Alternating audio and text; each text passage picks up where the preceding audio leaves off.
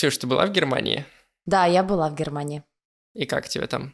Блин, мне очень нравится. Это, наверное, одна из моих любимых стран. Я всем сердцем обожаю Берлин и очень хочу туда вернуться. Это просто город мечта для меня. Блин, я никогда не был в Германии, но я учил два года немецкий в школе. Но все, что я оттуда помню, это Guten Tag и то, что там цифры считаются в обратную сторону. Чтобы сказать 99, надо сказать 9 und 90, типа 9 и 90. Прикол.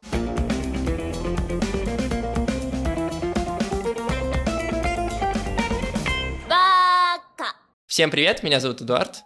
А меня Ксюша. И вы слушаете подкаст Бака, подкаст о новом и классическом аниме. Сегодня у нас как раз классическое аниме, которое смотрели не все, но все говорят, что смотрели. Э, мы поговорим про монстра. Бу. Мы не предупредили людей, что обсудить 74 эпизода по 20 минут монстра за 45 минут нашего хронометража невозможно. Я на YouTube нашел пяти с половиной часовой разбор О боже. э, всего монстра от О. манги до аниме, и даже там не все рассмотрено, что можно обсудить. Какой суицид. Потому что есть потом отдельные видео, где э, рассматриваются какие-то другие аспекты. Поэтому мы пройдем в этом выпуске по верхам, по нашим впечатлениям, по каким-то главным героям. И очень многие сюжетные ветки мы не обсудим и не затронем, просто потому что не успеем. Но в описании к этому выпуску я оставлю ссылки на видеоэссе, в основном на английском, э, которые более подробно обсуждают монстра. И там же будет ссылка на наш телеграм-канал, где тоже, возможно, я буду что-то дополнительно публиковать. Так что обязательно подпишитесь, посмотрите это все. Ксюш, давай вкратце, прям совсем коротко. Я понимаю, что монстр очень сложно описать э, коротко, но хотя бы просто завязку опишем, о чем эта история. Для тех, кто не смотрел, чтобы они понимали, что происходит в этом выпуске. Окей, давай попробуем. Это реально очень сложно описать словами, в двух словах даже весь сюжет, потому что это просто огромный клубок, который разматывается по мере вашего просмотра. У нас есть главный герой, доктор Тенма, он просто великолепный хирург, он работает в немецкой клинике, и он на хорошем счету у директора этого клиники, у него все на мази. Он там лучший выпускник своего универа, он самый классный хирург, у него э, хорошие отношения со своим начальством, а еще, а еще он закадрил дочку своего босса, ну то есть просто 10 из 10, живет свою лучшую жизнь. Э, В какой-то из его обычных хирургических дней ему поступает ночной вызов, он приезжает в больницу, и, короче, у него два пациента. А, Один мальчик, которому прострелили голову, а второй супер важный там чиновник-мужик, Мэр. которого... Мэр, да, э, которого нужно обязательно вылечить, чтобы больница получила дополнительное финансирование. Ну, там, естественно, его босс нажимает то, что давай, давай, там мальчиком займется кто-нибудь другой, и он уже почти прогнулся, но в последний момент сказал нет, все-таки мне совесть не позволяет, я пойду спасать ребенка. Ну, потому что ребенок приехал чуть-чуть раньше, чем мэр. Да, в общем, он спасает мальчика, у него сразу отношения с боссом становятся очень плохие, его бросает невеста, он все больше не может двигаться по карьерной лестнице.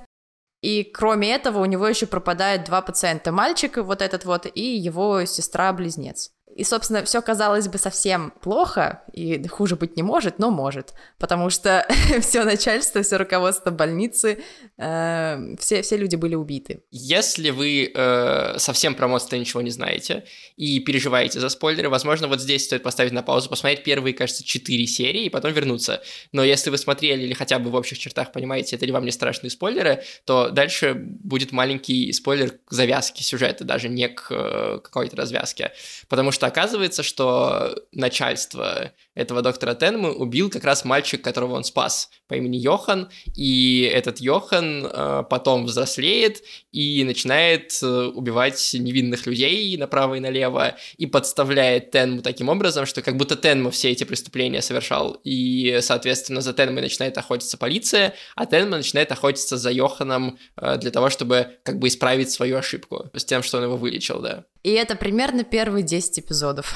Да, дальше остальные 64, э, потому что в э, аниме 74 серии аж, э, развивается как Ксюша правильно сказала, клубок из абсолютно разных героев, которые по-разному начинают быть взаимосвязаны с Йоханом и с Тенмой, соответственно, тоже. Кто-то Тенме помогает, кто-то, наоборот, помогает Йохану, и постепенно мы узнаем тайну о прошлом Йохана, почему он такой монстр, и как бы э, что за всем этим скрывается.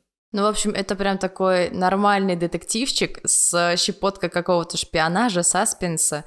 Поэтому, если вам нравится такое, то «Монстр» — это очень интересная штука.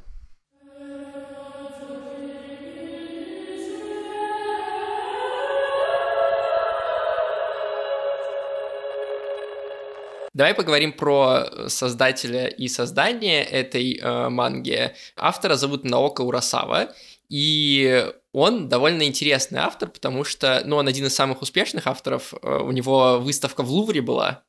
Э, в Лувре Ого. было не, не так много у кого выставки, да. У него, да, у автора Джорджа, о котором мы говорили в прошлом э, эпизоде. Наока Урасава с детства интересовался мангой, он в 21 год написал свою первую мангу, которая выиграла парочку премий, потом он начал сериализацию делать, и вот э, в какой-то момент он подобрался к монстру. Причем изначально, кстати, он больше рисовал, а не придумывал истории. А, то есть э, кто-то другой придумывал сюжет, а он был художником. Но постепенно Урасава начал заниматься и тем, и тем.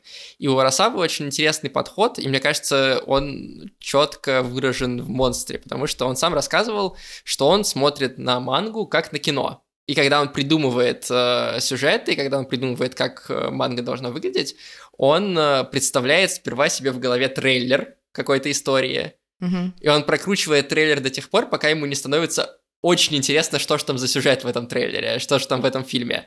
И когда он вот это состояние э, ловит, он такой, все, вот теперь я готов писать. И он садится писать, и он не придумывает, чем закончится история заранее. И как он говорит, что его, типа, герои сами ведут его. Но по монстру абсолютно этого не скажешь, потому что там все линии настолько подвязаны друг с другом, настолько они сюжетно сцеплены, что э, такое впечатление, что он изначально огромный план нарисовал, а потом сел писать, но нет. На самом деле Наока такой гений, что он э, в процессе э, придумывал все, и когда рисовал и писал эту мангу. Кстати, с трейлером это прикольный лайфхак, надо попробовать что-нибудь такое придумать. Знаешь, пишу, пишу диплом, такой, так, трейлер, как бы это так придумать, чтобы было интересно? Из-за того, что у него такой кинематографичный подход, у него стиль манги, он менялся, он не всегда был такой, как в «Монстре», но конкретно вот в «Монстре» очень реалистичная рисовка, очень реалистичные персонажи, и там комплекции их, э, они, как многие замечали из э, критиков, похожи на кинозвезд того времени, когда он писал эту мангу, ну вот этих японских. Мы их не знаем, но на самом деле японцы в некоторых героях узнают актеров потому что э, он срисовывает. Я, короче, э, в какой-то момент, когда я смотрела «Монстра», я смотрю на Тенму и такая, блин, он мне кого-то напоминает, ужасно кого-то напоминает. И я поняла, Тома Круза, он эту прическу не менял всю свою жизнь. Ну, я не знаю насчет Тома Круза, но да. В итоге манга «Монстр» выходила с 1994 года по 2001, то есть 5 лет, и там 18 томов, то есть она довольно длинная сама по себе, и 74 серии аниме очень четко экранизируют все эти тома. Э, при этом э, за экранизацию взялась студия Madhouse, тогда, когда студия Madhouse еще занималась крутыми оригинальными работами. Ладно, я немножко привираю, они часто делают, но тогда, когда ты слышал Мэтхаус, ты сразу понимал, что это будет что-то очень крутое. А, а в режиссерском кресле был Масаюки Кадзима, и э, на тот момент он был аниматором большого количества разных сериалов и фильмов. Например, он э, был режиссером эпизодов и делал раскадровки для первого шага в 2000 году. Потом он работал над Мастером Китоном, и там был, кстати, режиссером полноценным. А после «Монстра» он поработал над сериалами, которые мы с тобой уже обсуждали, например, над «Самураем Чамплу», где он был ключевым аниматором, и над «Созданным в бездне», где он был режиссером. Так что мы его немножко знаем, да. И в плане режиссуры, мне кажется, «Монстр» как раз тоже следует такой кинематографичной истории, потому что снято все очень похоже на полнометражный фильм, даже не на какое-то аниме. お兄ちゃん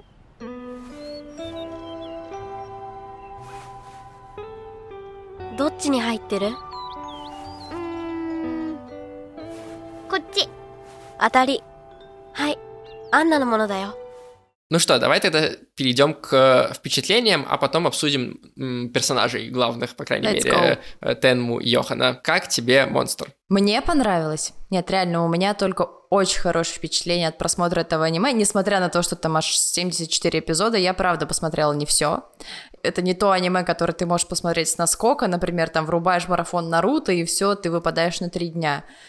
Это прям здоровенный айсберг, который сложно покорить за один день. Ну, то есть у тебя башка в какой-то момент взрывается, и даже не от количества информации и количества там персонажей, всяких взаимосвязей, а просто из-за атмосферы. Она реально очень сильно давит на тебя, тебя полностью погружает вот э, в это напряжение, которое испытывает э, Тенма все время. И вообще тебе показывают только одни ну, действительно страшные моменты, там, убийства, какие-то, не знаю, там, измены, неизмены, ну, в общем, все плохое, что есть в человеке, тебе показывает.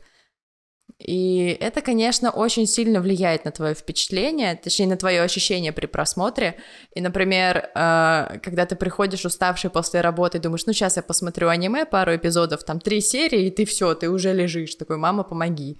Да, я абсолютно согласен. У меня тоже в общем впечатления положительные, и это действительно крутая история, но я должен здесь оговориться, что, на мой взгляд, монстр крутая история в формате манги. В последнее время я часто это говорю, но из-за того, что в монстре 74 эпизода, и в какие-то моменты мы можем Тенму не видеть 10 серий подряд, потому что у нас параллельные другие сюжетные линии, другие герои, в какой-то момент pacing и скорость и усваиваемость всего происходящего очень сильно падает, особенно в середине э, сезона. Тебе становится просто тяжело перетерпеть серии, которые рассказывают про какие-то элементы пазла, которые потом сыграют роль. Но сейчас для тебя это просто как бы какой-то зарисов каких-то героев, которых ты не знаешь или которых ты мало знаешь, и ты не понимаешь, к чему они относятся и почему тебе это рассказывают, да, потом всегда это играет. В «Монстре» то, что тебе рассказывали до этого, потом играет всегда. Но дождаться, когда это случится потом, довольно сложно. И манга, несмотря на то, что там 18 томов, она гораздо быстрее читается. И там тоже есть какие-то проседания, но они не так сильно ощущаются, как в сериале. И поэтому мое впечатление от просмотра было хуже, чем мое ощущение от прочитывания э, этой истории. Так всегда, когда ты параллельно читаешь и мангу и смотришь аниме, чаще всего манга тебе нравится больше. Я назвала это просто этап в своей жизни. Потом, не знаю, я просто начала очень сильно разделять аниме и мангу. Все-таки это совершенно разный подход к тому, как рассказывать историю. Вот, и у аниме просто, просто свои правила, и все кажется, как будто, как будто аниме скучновато слегка, если даже оценивать его отдельно от манги. Я бы не сказала, что оно было скучно, потому что мне реально было очень интересно все это смотреть, но ты просто устаешь от всего этого бессилия, которое там происходит. И, например, вот эти вот затянутые моменты, ну да, иногда, конечно, сложновато их э, смотреть, потому что такой, ну, ладно, какая-то очередная бабулька там с очень со своей плаксивой историей, ладно, сейчас посмотрим. Вот, вот. Вот, но, э, не знаю, я в какой-то момент уже начинаю втягиваться и в ее историю, думаю, блин, а что же там такое происходит? Потому что все истории, которые нам рассказывают, они вполне себе реальные, они вполне себе могут происходить и в обычной жизни. И у меня ощущение иногда было, что мне рассказывают, допустим, историю своего соседа, там, трагичную, знаешь, когда тебе мама говорит, типа, ну, вот на того дядю не смотри, он алкаш, лучше мимо проходи, а тут тебе рассказывают, почему у него такая история произошла вообще в жизни, как так получилось, что он докатился до такого. И если рассматривать под этим углом, то это очень даже интересно. Да, но тебе нужно в каждую из этих историй, получается, включиться для того, чтобы это работало. Это да, И это да. не всегда получается. Ну, по крайней мере, у меня не всегда. Мне в какой-то момент монстр начал напоминать э, детективные сериалы, которые, знаешь, вот без, бесконечный, типа какой-нибудь там Менталист, э, или Касл какой-нибудь, ну вот такая вот фигня, где да, у да, тебя да. просто сюжет, он, ну он просто размотан на все 100 тысяч 500 эпизодов, и у тебя уже просто терпения не хватает. Но там еще другой фактор играет, что в сериалах очень много бесячих персонажей, тупых, какие-то там дурацкие романтические линии, которые тебя тупо бесят. Такой, покажите убивцев. Здесь действительно есть микроистории внутри истории, то есть, например, мы в общем смотрим за тем, как Тенма преследует Йохана, но в какие-то отдельные моменты для того, чтобы преследовать, ему нужно разгадать какую-то очередную загадку или научиться чему-то. И для того, чтобы это сделать, он проходит какую-то арку с другими персонажами. То есть в какой-то момент он, например, учится стрелять у э, ветерана войны, который э, приютил девочку из э, семьи, в которой он убил всех членов, кроме этой девочки. И, соответственно, он пытается как-то себя искупить тем, что он за ней следит и э, по сути, ее приемный отец, и нам показывают, как Тенма там тренируется, и как постепенно он общается с этой девочкой, и как в итоге оказывается, что она не ненавидит этого военного, хотя он думал, что она его ненавидит, и она в конце серии смеется первый раз с ним.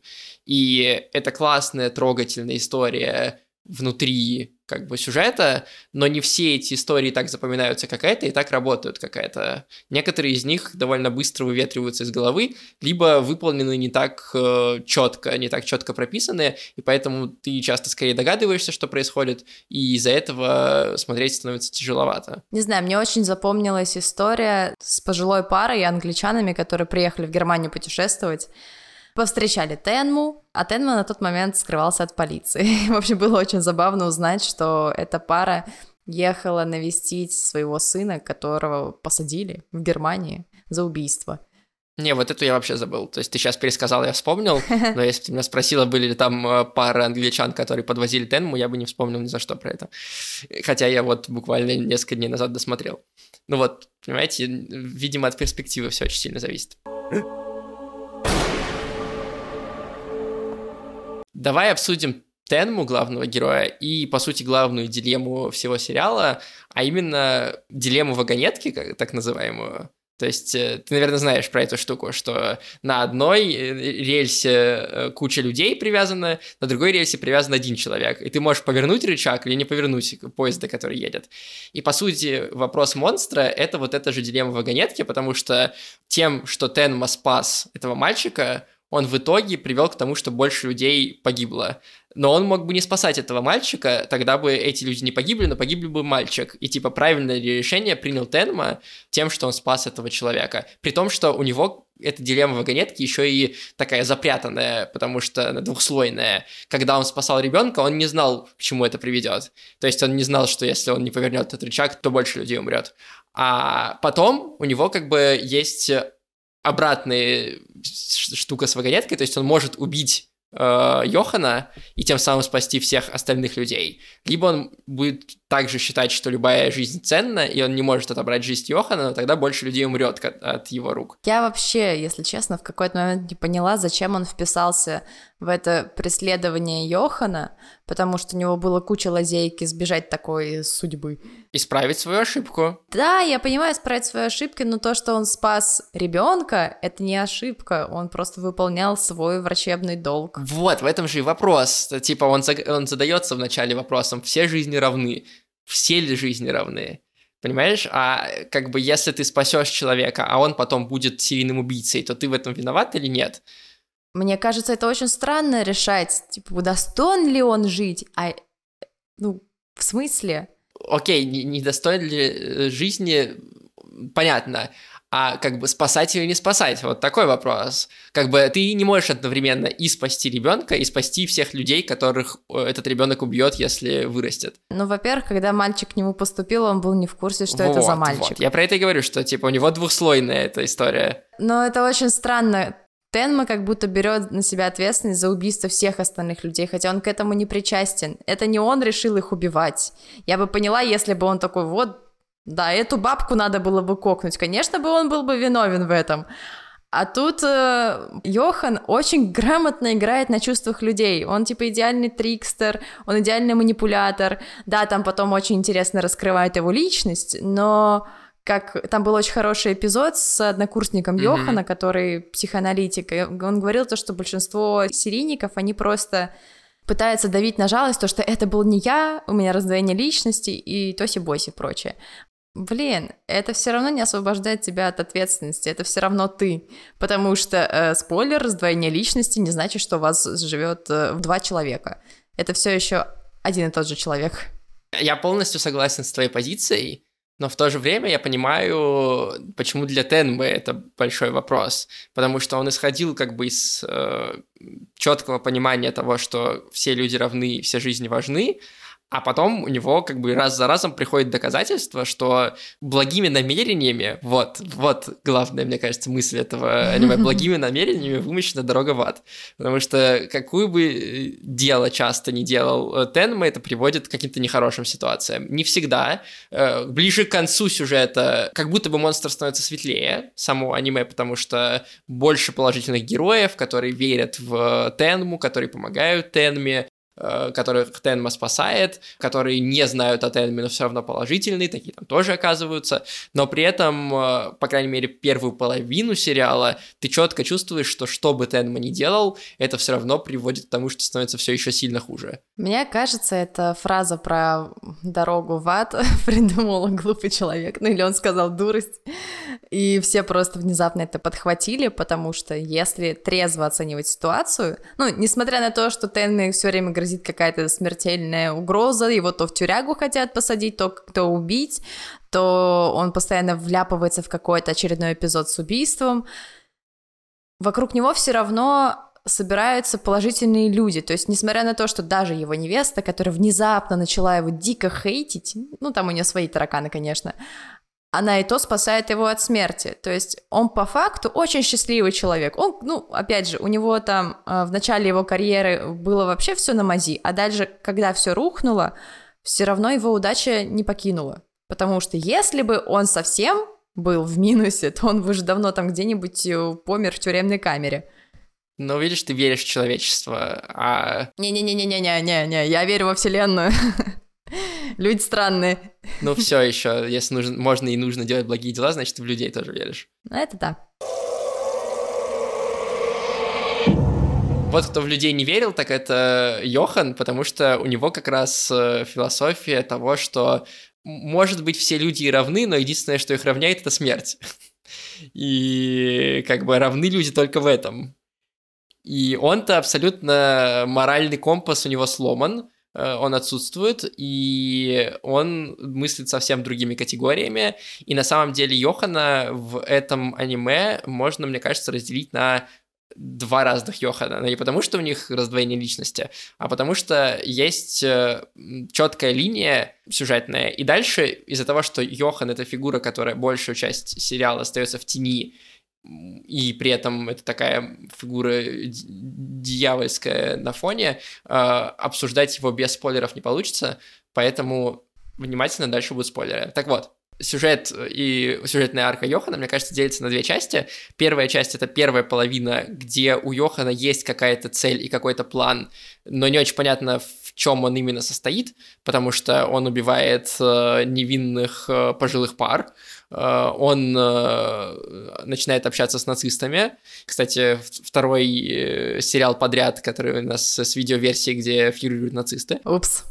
Упс, да. У него есть какая-то, видимо, цель, не очень понятно какая. Он хочет встретиться с, со своей э, сестрой, с Анной, и что-то дальше должно произойти. Нам не рассказывают до конца что. А потом случается сцена в библиотеке, где Йохан натыкается на книгу, книгу сказок, и в этой книге сказок рассказана история про э, двух монстров, точнее, про одного монстра, который поделился на две части. И эту сказку мы видим все время в эндингах. Ее нам частями показывают в эндингах, потом в одном из эпизодов нам уже полностью рассказывают эту историю.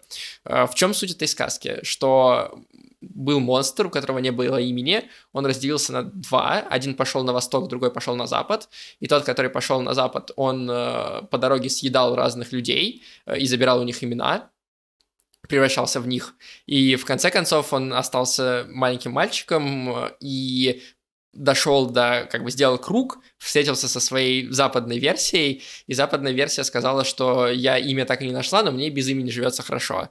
И тогда этот мальчик-монстр съел э, как бы свою вторую половину, больше не было человека и не было никого, кто мог бы назвать его по имени, а Йохан вообще-то это хорошее имя, так заканчивается сказка. И э, Йохан натыкается на эту сказку, читает ее и понимает, что даже то имя, которое он себе выбрал, на самом деле выбрано не им, а было запрограммировано, потому что эту сказку им читали в э, детсаду, где из него делали суперсолдата, а еще раньше в эксперименте, который над ним и над его сестрой ставили. Соответственно, даже имя, которое он выбрал, это не его имя, и поэтому после этого вся цель Йохана — это доказать как бы свой поинт Тенме, что даже самые хорошие люди при определенных обстоятельствах делают плохие вещи. И сделать идеальное самоубийство, то есть э, э, повторить эксперимент, э, который над ним ставили в самом начале, и который потом был в э, этом детсаду, и, соответственно, убить кучу народа и сделать так, чтобы э, не остался никто, кто мог бы назвать тебя по имени, как в сказке. Если первую половину Йохан это ты все время слышишь о нем через других персонажей, которые рассказывают, какой он будущий Гитлер и каким великим вещам он приведет э, арийскую нацию, какие ужасные вещи он будет творить, то во второй половине э, ты скорее в какой-то метафизической стороны смотришь на Йохана и на его историю, ты больше узнаешь его прошлом, узнаешь, почему он именно таким стал, и э, в итоге э, не то чтобы ты симпатизируешь Йохану, потому что он все-таки все еще монстр, но ты понимаешь, почему все это с ним происходило. Он перестает быть таинственной дьявольской фигурой и становится очень человеческой дьявольской фигурой. Я согласна. Ну, это всегда так, когда тебе рассказывают э, историю ну, трагичную историю человека, как он пришел э, к полнейшему злодейшеству, ты начинаешь ему сопереживать, сочувствовать. Но это, знаешь, на короткий момент, потому что ты как будто бы начинаешь оправдывать в голове все его поступки, а потом смотришь на этот трезвым взглядом, понимаешь, что оправдания этому mm-hmm. нет. Хотя вот его изначальная мысль, что все люди между собой равны только смертью, ну как бы да, that's true. Но у него, конечно, это очень извращенный формат. Спасибо большое всем его педагогам в кавычках, которые да, приложили руку к его воспитанию. Мне его жаль. Реально, мне жаль его, но гораздо больше мне жаль всех тех людей, которые пострадали от него, в том числе его сестра, потому что на самом деле, мне кажется, у Анны не менее трагичная судьба с самого детства. Из всех сюжетных линий и из всех сюжетов, которые мы могли бы обсудить, связанных с э, Йоханом, мне кажется, самое интересное и самое раскрывающее на самом деле и самого Йохана, и главное финал истории и дающий ответы на некоторые загадки, это история Гримера. Э, это журналист, который, как оказалось, был э, одним из детей в этом детдоме номер 511, где рос э, Йохан и где случилась безумная мясорубка, из которой мало кто выжил. И этот э, гример, он э, пытается расследовать случившееся в детском доме в этом, и таким образом он оказывается впутан в историю Йохана и э, знакомится с Тенма и так далее, и нам рассказывают, что э, Гример не испытывает эмоций и чувств. Он не понимает, как они работают, и вообще не ощущает их. У него была жена, э, у него был ребенок, этот ребенок в какой-то момент умер, и Гример ничего не почувствовал от смерти своего ребенка. И он часто Тенму спрашивает, а я правильно реагирую? А я правильно вот на это реагирую? Вот это так работает. Это первый важный момент про него. Второй важный момент, что в детстве, в этом детдоме он смотрел по телевизору э, сериал «Приключения Штайнера» великолепного, и там рассказывалось про такого забитого мальчика, который в какой-то момент, когда наступала опасность, превращался в Штайнера великолепного, который побеждал всех э, врагов. И после этого э, ребенок ребенок этот не помнил про этого великолепного Штайнера, он не знал, что он это делает. И Гример э, часто нам показывают моменты, когда э, как раз он тоже оказывается в смертельной опасности, а потом нам показывают, как э, он всех э, победил, и нам проводят эту параллель, что у него тоже есть внутри какой-то великолепный Штайнер, который выходит в определенный момент из него. И с этим героем связаны, соответственно, две, как мне кажется, разгадки для судьбы Йохана, особенно финала. Во-первых, э, Гример э, рассказывает, что в этом э, детсаду 511 у них вымывали память о своем детстве, чтобы они ничего не помнили о том, кто они такие, чтобы у них не было имен, чтобы они были вот идеальными солдатами. И он рассказывает, что невозможно было вспомнить ничего о себе, но можно было вспомнить что-то о другом. Ты мог запомнить что-то про другого. И это не вымывалось. И он рассказывает, что вот он помнит про одного mm-hmm. мальчика, который очень любил какао э, из этого детдома. Запомнили это и mm-hmm. возвращаемся к Йохану. Йохан и его сестра э, в какой-то момент, э, еще до того, как они оказались в детдоме, когда они были с мамой, одного из них забрали для эксперимента, и в ходе этого эксперимента им читали вот эти сказки, пытались сделать из них тоже суперсолдат, а в итоге э, убили всех э, людей, которые были там на встрече, там куча трупов была, и ребенок на это все смотрел. И нам рассказывают, что э, Анна и Йохан были одеты одинаково, и когда э, мама отдавала одного из детей для этого эксперимента добровольно, чтобы спасти свою жизнь, э, она как бы отдала одного из них. Непонятно долгое время, кто из детей это был. И оказывается, что ребенком, которого она отдала, был не Йохан, а была Анна. И Анна увидела все эти смерти, все эти э, ужасные вещи, ей рассказывали все эти сказки, но когда она там оттуда сбежала, прибежала обратно домой, она все это рассказала Йохану, потом их разлучили, отправили в э, детдома, и вот в этом детдоме, где смывали память, Йохан забыл все про себя, но у него остались воспоминания про Анну, и он решил, что это с ним происходило. И потом, когда он читает эту сказку, он понимает, что вообще-то это происходило не с ним, и у него вообще как бы начинает крышак уезжать окончательно. Это первая разгадка, почему как бы Йохан думал, что это случилось с ним, хотя это случилось с Анной, и почему так все там запутано между ними. А второй момент, э, связанный с гримером, который тоже нам дает разгадку, когда гример в конце погибает, он рассказывает про то, чем закончился телесериал Штайнера. И он рассказывает о том, что вот этот монстр, который, вот этот Штайнер великолепный, он как бы исчез, и остался только ребенок, который остался человеком. И э, чем заканчивается монстр? Йохану стреляют в голову, не э, Тенма, и Тенма его очередной раз спасает снова после этого выстрела в голову. И потом нам показывают, как Тенма э, навещает мать этих детей, которые где-то там в каком-то монастыре, которая тоже тот еще монстр, э, отдавших своих детей и не думающих о ней. И э, она ему рассказывает настоящие имена близнецов, которые она им дала. И потом, когда э, Тенма приходит в палату к Йохану, он говорит, я знаю твое настоящее имя, нам не показывают, как он его произносит, но нам последней сцене показывают пустую кровать, где должен был лежать э, Йохан. И мы непонятно, типа, он ушел, он сбежал, что он будет делать, он будет убивать. И мне кажется, вот здесь надо возвращаться к э, словам Гримера, что монстр исчез, а э, ребенок из этого сериала остался человеком. И то же самое и здесь, типа, в начале сериала э, Тенма спасает Йохана, спасает ему жизнь, а в конце сериала Тенма спасает Йохана, спасает его душу от монстра.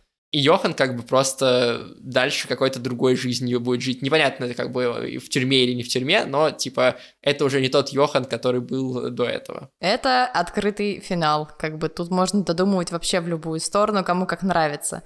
Да, но мне кажется, что Гример — это просто подсказка, и поэтому, мне кажется, его персонаж... То есть он сам по себе мне очень нравится, этот персонаж, но то, что он дает разгадку сразу к нескольким моментом, причем, ну, тебе нужно подумать о том, что это разгадка на самом деле, тебе никто прямо это не говорит. Мне кажется, очень умным ходом. Короче, несмотря на то, что Тенман спас его душу, ты представь, как сложно будет Йохану справиться со всем тем, что он сотворил. Ну, то есть по факту, по факту, вот э, если следовать твоим предположениям, то Йоха, ну, допустим, излечился.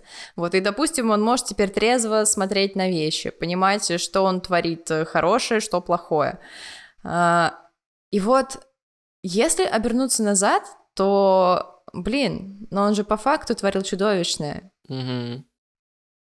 Как он будет справляться со всеми этими последствиями? Это же практически, ну не то чтобы практически, но это очень сложно и, возможно, даже нереально. Ну, допустим, даже если он уйдет в монастырь, очень сложно не скоситься в там саморастерзание, как это обычно бывает с людьми вот здесь, мне кажется, как раз важно возвращаться к тем маленьким историям, которые рассказаны, потому что когда Йохан пытается найти и убить всех тех, кто связан был с его детством и с его жизнью, он раз за разом натыкается на стариков, которые пытаются раскаяться в том, что они делали.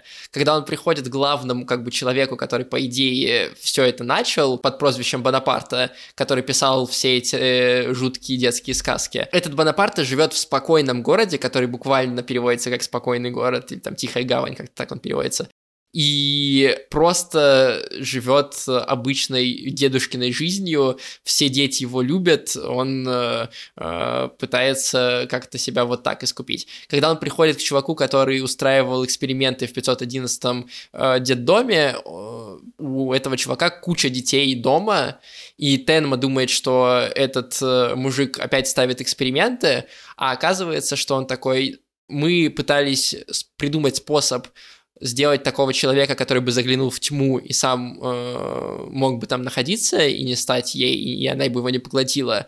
Но мы не поняли, что единственный способ это сделать это через любовь. И он на самом деле всех этих детей спасает и помогает им, и дает им какое-то э, хорошее детство. То есть все вот эти ужасные, отвратительные, ну не все, ладно, но большая часть из этих ужасных, отвратительных людей, которые делали ужасные, отвратительные вещи, в какой-то момент раскаиваются. Йохан как раз до поры до времени кажется абсолютным монстром, потому что он из тех, кто не раскаивается в этих вещах абсолютно не, не видит в них ничего такого. И э, если финал предполагается таким, как, каким он мне видится, нам рассказали, какие эти искупления уже могут быть, понимаешь? Это довольно сложный вопрос, и он вдвойне сложный, потому что нам не показали, какой способ выберет Йохан. Ну, нам оставили это самому думать, конечно. Но просто не совсем понятно, а точно ли монстр ушел, или что вообще произошло. То есть как бы вопрос э, отношения к Йохану, там как будто бы не поставлена точка, ты все еще подвис в невесомости и такой, блин, а... А как? Что мне теперь думать об этом человеке? Все, что ты видишь, это просто... Ну, это сплошная боль, все. Потому что это аниме, мне кажется, задает дилеммы. Она задает вопросы. Да, да. И, и, и не дает тебе, ну, дает тебе возможность саму придумать, как бы, что ты думаешь на этот счет? А я думаю, что не надо никого убивать, постараться жить праведно. Если там что-то какой-то монстр вылезает, то э, поехать э, к доктору крыш починить, вот это вот все. Как бы сейчас, сейчас э, у нас есть тысяча способов справиться со своими чудищами, на самом-то деле. Но это как бы я так сейчас легко говорю, потому что я на самом деле была... Я, я выросла в любви, в здоровье, в семье, и мне очень сильно повезло. Вот. И... Но для тех людей, у которых это не было, это действительно сложно. Но факт в том, что, блин, это можно сделать очень иногда сложно наблюдать вот эти вот истории, вот про тех же самых маньяков, убийц и прочее. Да, у некоторых из них реальные психические отклонения есть, но большая часть этих людей, они вменяемые, они как бы здоровые люди, они просто скатываются в эту беспросветную тьму, просто потому что они не знают, как, как любить, как просить о помощи, как там руку протягивать людям. И от этого просто безумно грустно. Но сочувствовать я им не могу. Есть еще пара моментов, которые хочется просто быстро проскочить э, для того, чтобы людям, кажется, дать большее понимание того, э, почему мы сказали в самом начале, что монстр бывает скучным. Мне кажется, здесь еще два момента как раз с упаковкой связанные. Потому что в монстре офигительная музыка, очень хорошая, очень она круто mm-hmm. нагнетает. Э, один из самых классических опенингов, который может быть. Но в аниме 74 эпизода, а длина всего саундтрека не больше 60 минут. И он в какой-то момент становится жутко репетативным. Одни и те же мелодии постоянно повторяются, новые не появляются, ты такой, я слышал этот мотив уже, я наизусть его знаю, он больше не работает на тебя. И это тоже влияет на ощущение от сериала. На самом деле нет, потому что ну, я немного по-другому отношусь к музыке, то есть когда она идеально подобрана под момент, когда, знаешь, автор угадал, как передать чувство через ноты, ты такой, да, подходит, и она как будто бы уже начинает, она, она уже в моей прошивке, поэтому это больше как, как сигнал, этот сигнал на меня все еще влияет. То есть я уже как по команде, знаешь, как собака Павлова такая, ага, показали еду, слюни вот. вот у меня примерно то же самое.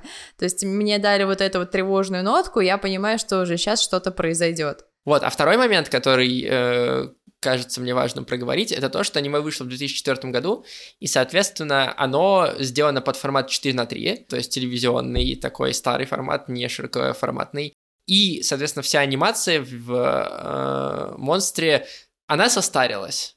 То есть, да, в монстре нет никакого экшена, нет никаких э, там сакуги и чего-то еще, и поэтому нормально смотрится. Но все равно ты чувствуешь вот эту ненавизну и некоторую устарелость, и из-за этого э, для некоторых тоже может быть проблемой э, смотреть это аниме э, сейчас, сегодня, мне кажется. Ну, возможно, возможно. Но на самом деле Э, жанр этого аниме, он очень сильно спасает, потому что ты уже не ждешь спецэффектов. Такой, так, ну тут у нас э, чистейший триллер в обычном мире, тут обычные человечки, да, и да. это дело даже происходит в Германии. Такой, ничего себе. Поэтому у тебя нет такого ощущения, что вот сейчас нам покажут офигенные боевки там с мечами или пау-пау на пистолетах. Нет, такого, конечно, нет. И для меня это на самом деле плюс, потому что это, знаешь, такая большая ложка реализма получилось. Германия показана очень реалистично, все реальные места, э, там, где даже не сказано конкретное место, ты можешь догадаться по окружению и по тому, что говорят герои, что mm-hmm. это конкретно за место. То есть все очень э, географично. При этом, насколько я знаю, по крайней мере, я не смог найти, что Урасава действительно ездил в Германию. То есть мне кажется, что он это как-то, ну, собрал из э, библиотеки, грубо говоря, восприятие Германии, и это, конечно, удивительно удивительно, но, возможно, я просто не смог найти того, что он туда ездил. Это раньше библиотека, а сейчас открываешь Google карты и такой, так, ну походим ну, сейчас, по Парижу, да, да, сейчас да, но в 2004 году такой возможности еще не было. Вот, так что действительно аниме чрезвычайно реалистично, и это спасает. Плюс из-за того, что это триллер, все в темных тонах, все в приглушенных цветах, и это тоже немножко помогает анимации и рисунку не выглядеть так старо, как э, могло бы. Но все равно это немножко местами чувствуется. Ну что, давай тогда э, подведем некоторый итог. Опять же, я еще раз проговорю, мне кажется, просто это супер важно. Мы не сказали ничего про э, следователя Рунге, мы не сказали ничего про э, там, приключения, которые Анны были. Мы мало сказали про э, психологов, которые помогали Тенме, и про отдельные вот эти маленькие истории, которые есть в сюжете исключительно потому, что, ну, как вы видите, столько не помещается. как ни да. крути, столько не помещается. Э, но э, я надеюсь, что у нас получилось заинтересовать вас монстром, и если вы смотрели монстр, рассказать вам какие-то новые мысли, и э, у нас получился хороший эпизод это какая-то уникальная работа, где каждый герой, который появляется в этой истории, имеет огромное влияние на общее впечатление твое. Поэтому это действительно стоящая вещь. Это прям крутой детектив, который тебя пробирает до мурашек. Это психологический триллер, самый настоящий. У меня иногда было ощущение, что я смотрю фильм «Семь». Вот помните этот момент, типа, открой да, коробку? Да. Я такая, нет, не, не открывай что коробку, коробке? пожалуйста. Да-да-да. Вот. Тут местами были такие же ощущения, поэтому вещь стоящая. Давайте смотрите быстрее. А если вам было мало нас, то я напомню вам, что э, несмотря на то, что наши видео-версии выходят раз в две недели, мы на самом деле выходим каждую неделю. И помимо выпуска, который вы смотрите сейчас, есть еще выпуск, который вышел на прошлой неделе, и он доступен подписчикам на Бусти, на Патреоне, в ВК-донатах и еще в закрытом канале в Телеграме. И вы можете подписаться не дороже чашки кофе одной, и у вас будет доступ не только к двум дополнительным выпускам в месяц, но и ко всему огромному архиву наших бонусных эпизодов. На прошлой неделе мы обсудили э, одно из э, громких аниме последнего вот недавнего сезона, более современное аниме. Мы обсудили Адский рай, так что если вам интересно это, обязательно переходите по ссылкам в описании, подписывайтесь и слушайте больше Баки. Да, давайте быстрее. На этом все. Всем пока. Пока.